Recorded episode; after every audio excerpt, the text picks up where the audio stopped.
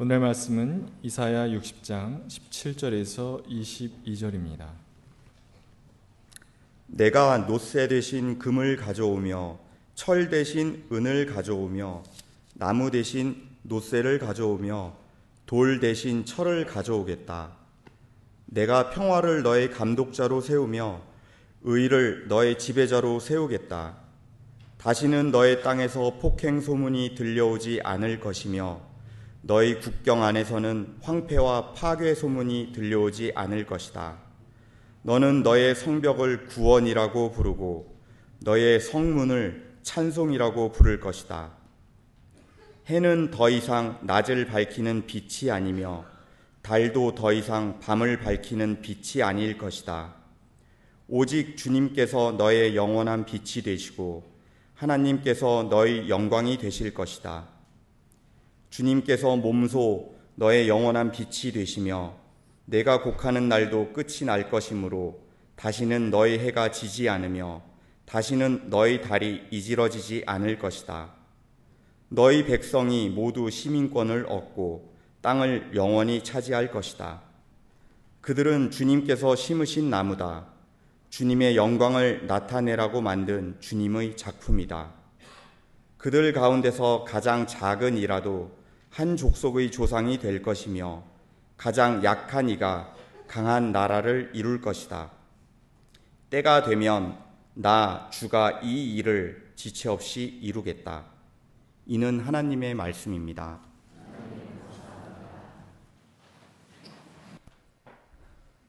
네, 감사합니다.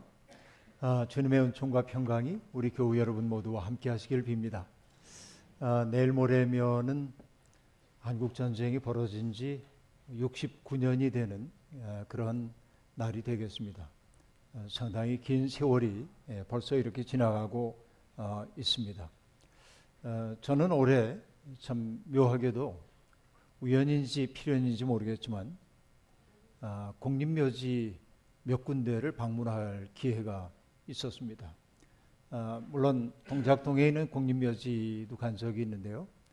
어, 우리나라 전쟁이 벌어지고 나서 사흘 만에 순직한 어, 남편 어, 69년 만에 그 아내가 세상을 떠나서 어, 그 남편 옆에 묻히게 돼서 제가 장례를 어, 치르느라고 들른 적이 있고 그래서 장례를 기다리는 동안 어, 거기에 있는 묘비들을 바라보면서 아, 이분은 몇 살에 언제 돌아가셨구나 이런 것들을 보니까 하나하나 다 기가 막힌 사연들이 그 속에 있을 것 같았습니다. 어, 또한 차례는 어디냐면 작년 4월 달에 제가 미국의 버지니아 리치몬드에서 집회를 마치고 월요일과 화요일 이틀 동안 시간이 있어서 어, 워싱턴 DC에 올라가게 됐는데 어, 저를 차 태워서 안내해 준 분이 워싱턴에 가면서 맨 처음 들른 곳이 알링턴 공립묘지에 들렀습니다. 그게 분명 관광 명소는 아닌데 그분이 저를 그곳으로 안내한 이유가 뭘까 여러 가지 생각을 제가 해보았습니다. 아, 그래서 어쨌든 그 묘지를 이렇게 둘러보고 또 그 기념관 안에서 한국 전쟁에 참전했던 사람들의 이야기를 이렇게 지켜볼 수 있었습니다. 아, 특별히 이제 그 매쉬라고 하는 그 응급 수술하는 야전부대 옛날에 우리가 드라마를 통해서 봤던 그 부대들이 어떤 활약을 했는지 이런 것들을 인상 깊게 볼 수 있었습니다.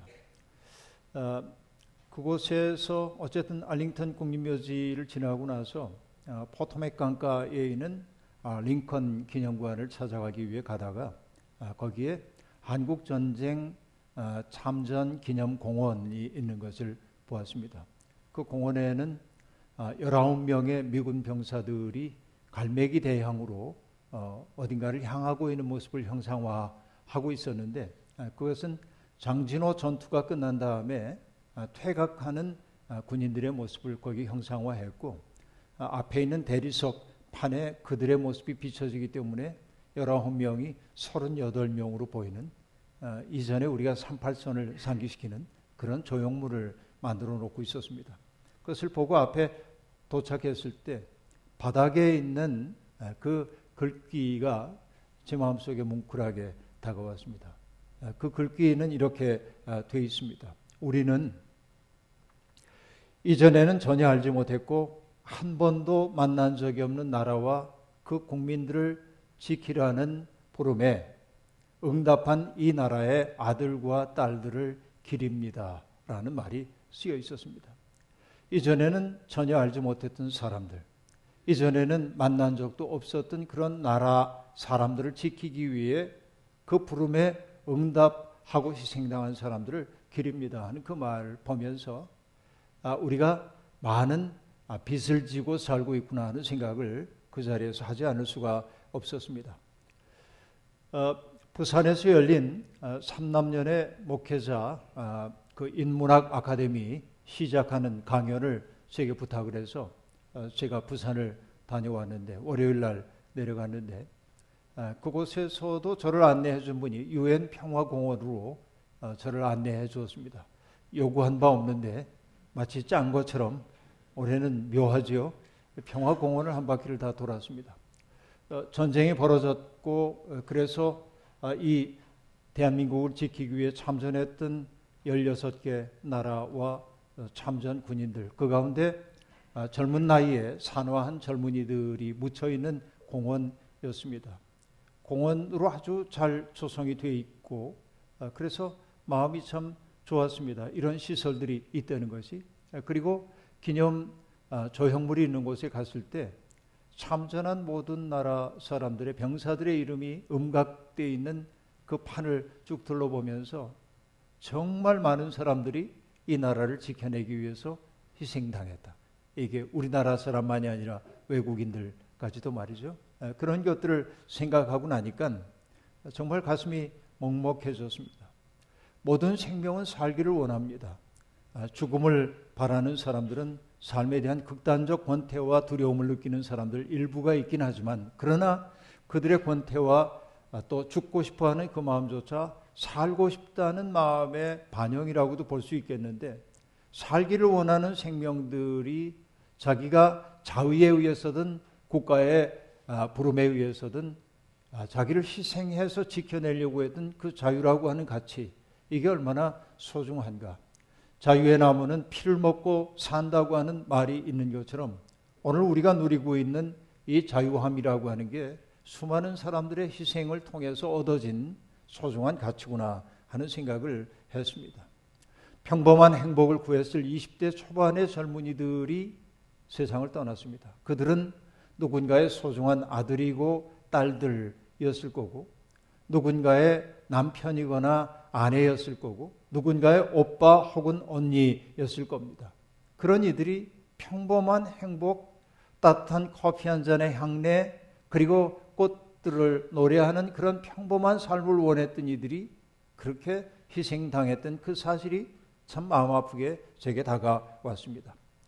시인 박봉우 선생이 1956년에 썼던 휴전선이라고 하는 시를 여러분 기억할 겁니다. 이맘때가 되면 늘 그 시가 떠오르는데 산과 산이 마주 향하고 믿음이 없는 얼굴과 얼굴이 마주 향한 항시 어둠 속에서 꼭 한 번은 천둥 같은 화산이 일어날 것을 알면서 이런 자세로 꽃이 되어서야 되겠는가 라고 하는 거 말이죠. 정말 서로를 적대하고 있는 이 시선 우리가 지속해야 할 것인가? 이것이 1956년에 시인 박봉우에게 던져진 깊은 질문이었습니다. 여전히 이 땅에서 평화의 길은 멀기만 합니다. 해빙 무드에 돌입했던 남북 관계가 경색 국면으로 가고 있고 또 다른 긴장 속에 있지만 그러나 평화는 어떤 경우에도 우리가 선택해야만 하는 아니 평화가 길이 아니라 평화 그 자체가 평화의 길이 아니라 평화 그 자체가 길인 우리는 그런 삶을 택하지 않으면 안 되는 것입니다. 1960년대를 풍미했던 비틀즈의 노래 가운데 여러분 Give Peace a Chance라고 한 노래가 있죠. 평화에게 기회를 주자라고 하는 말 말입니다. 이 노래를 우리가 다시금 불러야 할 때가 아닌가 하는 생각이 들기도 합니다. 예수님도 그래서 산상수훈의 말씀에서 말씀하셨죠. 평화를 이루는 사람은 복이 있다. 하나님이 그들을 자기의 자녀라고 부르실 것이다. 라고 말했습니다. 우리가 정령 하나님을 믿는 사람들이라고 한다면 평화를 지향해야 하는 사람이어야만 합니다. 그것은 어쩔 수 없이 선택해야만 하는 선택 사항 가운데 하나가 아니라 그것을 우리가 정말 필연적으로 선택해야만 하는 치열하게 추구해야 할 가치라고 말할 수 있겠습니다. 이사야는 바로 그런 평화의 길이 어떻게 열리는지 우리에게 보여주고 있습니다. 하나님의 백성이라고 자부했던 이스라엘은 하나님을 등진 결과 초절하게 무너지는 민족적 비운을 경험했습니다. 바벨로니아에 의해서 나라가 철저히 괴멸되는 그 상처를 그들은 입었습니다. 그리고 나라가 무너지고 공들여 가꿔왔던 문명이 폐허로 변하는 모습을 바라보았고 그리고 내로라 하던 사람들은 굴비두름처럼 묶여가지고 바벨론의 포로로 잡혀갔습니다. 남아있던 백성들 가운데도 그 땅 파괴된 땅에 살 수 없어 곳곳에 흩어져 살 수밖에 없게 되었습니다. 이것이 이스라엘 남왕국 유다의 형편이었습니다. 북왕국도 일찍이 그렇게 망해버리고 말았습니다. 이스라엘 백성들은 질문을 던졌습니다. 하나님이 왜 이렇게도 무능하신가? 왜 우리를 지켜낼 힘이 없는가? 라고 말이죠. 그러나 그들은 세월이 흐르면서 자기들이 겪고 있는 고통과 시련은 하나님의 무능 때문에 빚어진 것이 아니라 하나님과의 언약에 충실하지 못했던 자기들의 삶이 만들어낸 참담한 현실임을 그들은 인정하지 않을 수가 없었던 것입니다. 그들은 그래서 하나님 앞에 자기의 죄를 고백합니다. 이사야 59장에 나오는 그들의 고백이 참 적실합니다. 그들은 이렇게 말합니다. 우리가 죄를 짓고 주님을 부정하였습니다. 우리의 하나님께 등을 돌리고 물러가서 포악한 말과 거역하는 말을 하면서 거짓말을 마음에 품었고 거짓말을 하였습니다. 그래서 공평이 뒤로 밀려나고 공의가 멀어졌으며 성실이 땅바닥에 떨어졌고 정직이 발붙이지 못합니다. 성실이 사라지니 악에서 떠난 자가 오히려 약탈을 당합니다. 이게 그들의 삶의 현실이었던 겁니다. 결국은 죄를 짓고 주님을 부정한 것, 등 돌리고 거역하는 말 한 것, 제멋대로 살아간 그 삶이 자기들에게 이렇게 고통으로 다가왔다고 고백하고 있습니다. 조금의 유보도 변명도 없는 철저한 참회입니다. 그들은 이제 새로운 삶을 살고 있습니다. 하나님의 언약의 바탕을 둔 새 삶을 살고자 하는 갈망이 그들 속에 생겨났습니다. 그때 하나님이 그 백성에게 예언자를 통하여 희망의 빛을 주십니다. 오직 아, 이렇게 얘기합니다. 어둠이 땅을 덮으며 어둠이 민족들을 덮을 것이다. 그러나 오직 너의 위에는 주님께서 아침 해처럼 떠오르시며 그의 영광이 너희 위에 나타날 것이다. 라고 말합니다. 참회한 그 백성에게 주신 하나님의 약속입니다. 온 세상에 어둠이 내린다 할지라도 너희 위에는 햇빛이 찬란하게 비칠 것이라고 약속하고 있습니다. 무너진 예루살렘이 회복될 거라고 말하고 있는 겁니다. 그런데 여러분, 예루살렘의 회복은 어떻게 일어날까요? 성벽을 더 높이 쌓고 그리고 무너지지 않는 건축 자재로 만들기 때문에 그 나라가 무너지지 않는 나라가 될까요? 아니요. 이사야를 통해 주신 하나님의 마음은 다른 데 있습니다. 이렇게 얘기합니다. 내가 평화를 너의 감독자로 세우며 의를 너의 지배자로 세우겠다. 여러분, 무너지지 않는 나라라고 하는 것은 두 가지입니다. 평화가 감독자가 되는 나라이고 의가 지배자가 되는 나라임을 예언자는 하나님의 영감을 받아 말하고 있는 것입니다. 모든 일을 평화의 관점으로 바라보는 관점이 모든 사람들에게 주어질 때 그 나라는 든든해진다는 이야기입니다. 제가 늘 마음속에 그리워하고 있는 브루더호프 공동체의 요한 크리스토프 아놀드는 이렇게 말합니다. 평화란 그는 이렇게 나에게 있어서 평화는 사랑이라는 무기로 보이지 않는 내면 세계를 포함해 모든 영역을 정복하며 그렇게 해서 얻은 것들을 하나님께 드리는 성령의 투쟁입니다. 그렇게 말합니다. 나의 평화라고 하는 건 내가 생각하는 평화는 성령이 일으키시는 역사인데 그런데 성령이 어떻게 투쟁하시냐면 오로지 하나의 무기밖에 없어요. 사랑이라는 무기를 가지고 먼저 내 내면을 다스릴 뿐만 아니라 내면만이 아니라 우리가 살고 있는 세상을 사랑이라는 무기로 정복해 나갈 때 그때 비로소 평화가 이 땅에 온다고 이야기하고 있는 것입니다. 여러분, 우리의 지배자가 되어야 할 의는 무엇입니까?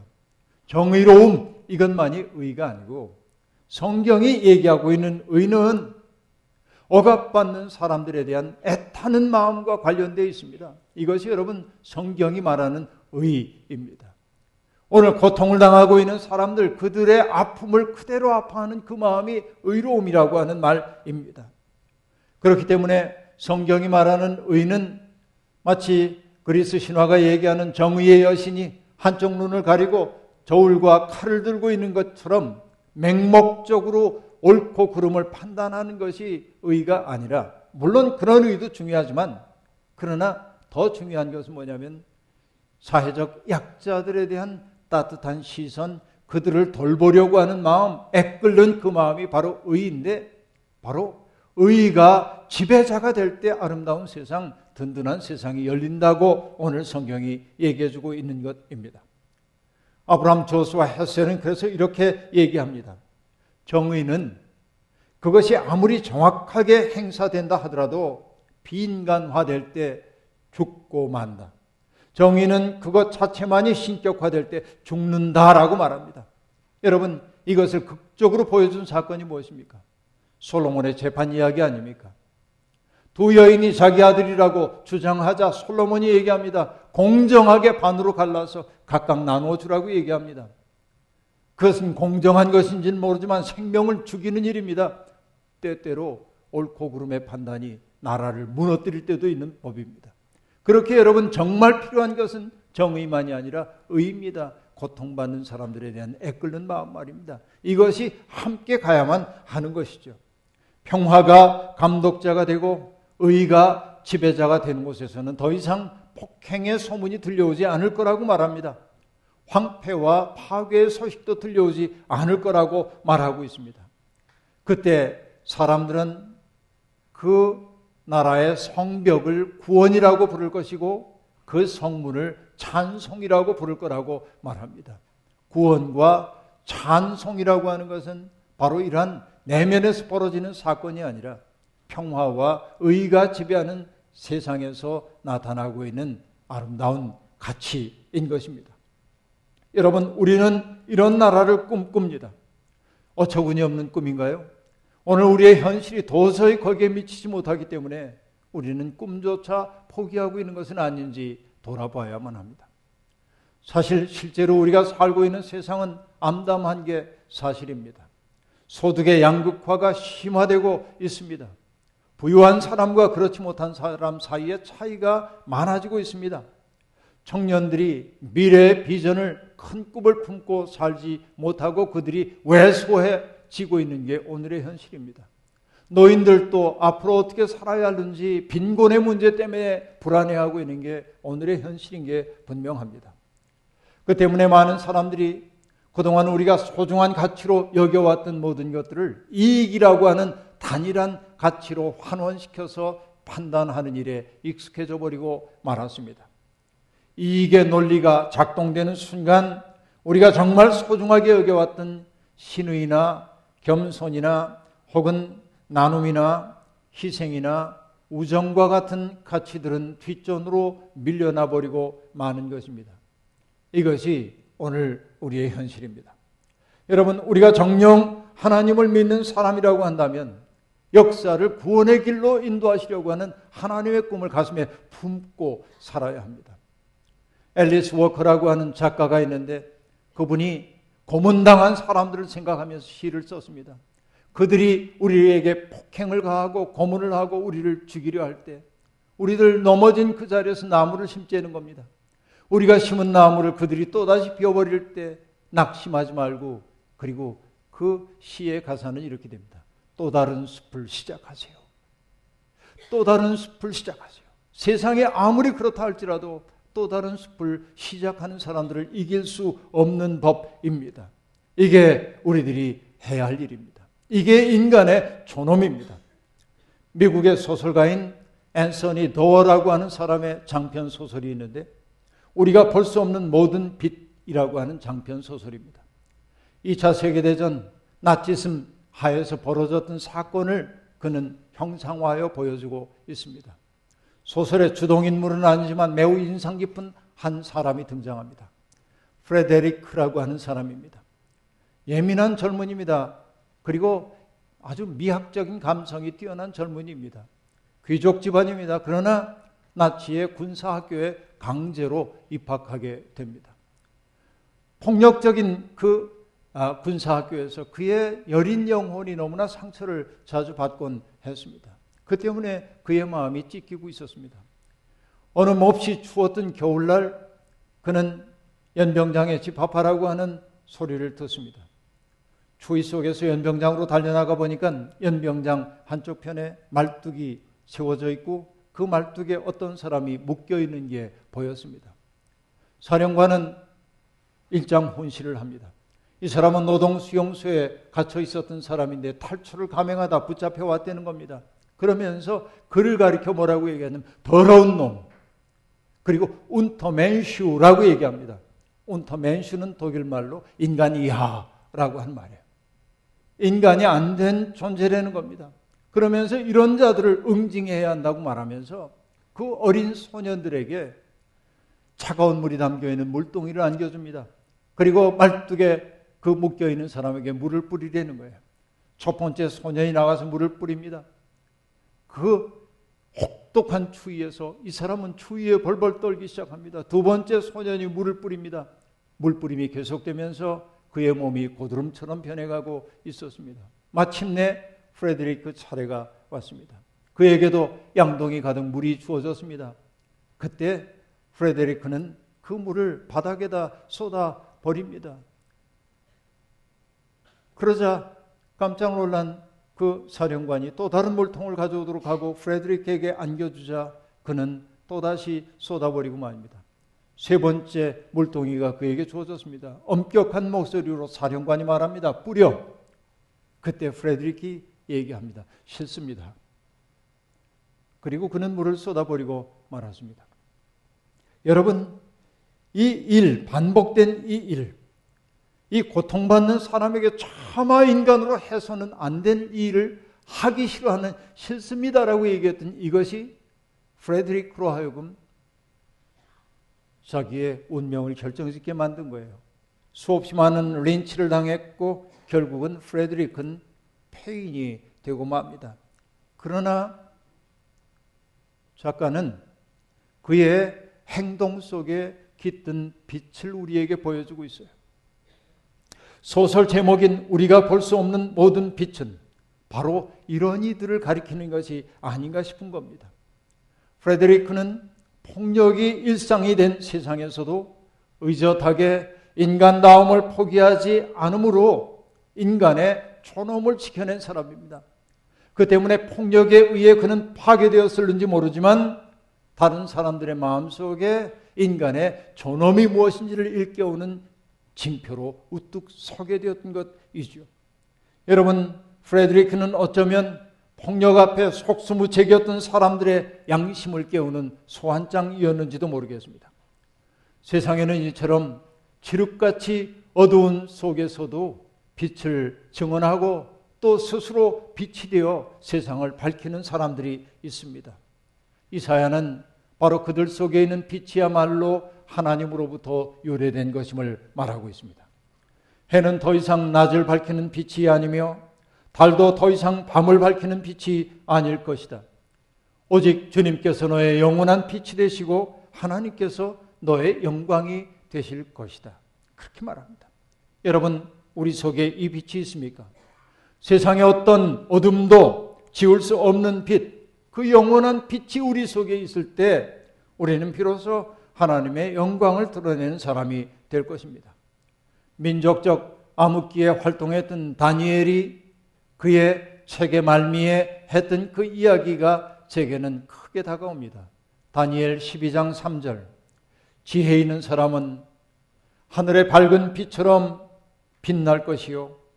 많은 사람을 옳은 길로 인도한 사람은 별처럼 영원히 빛날 것이다. 그렇게 말합니다.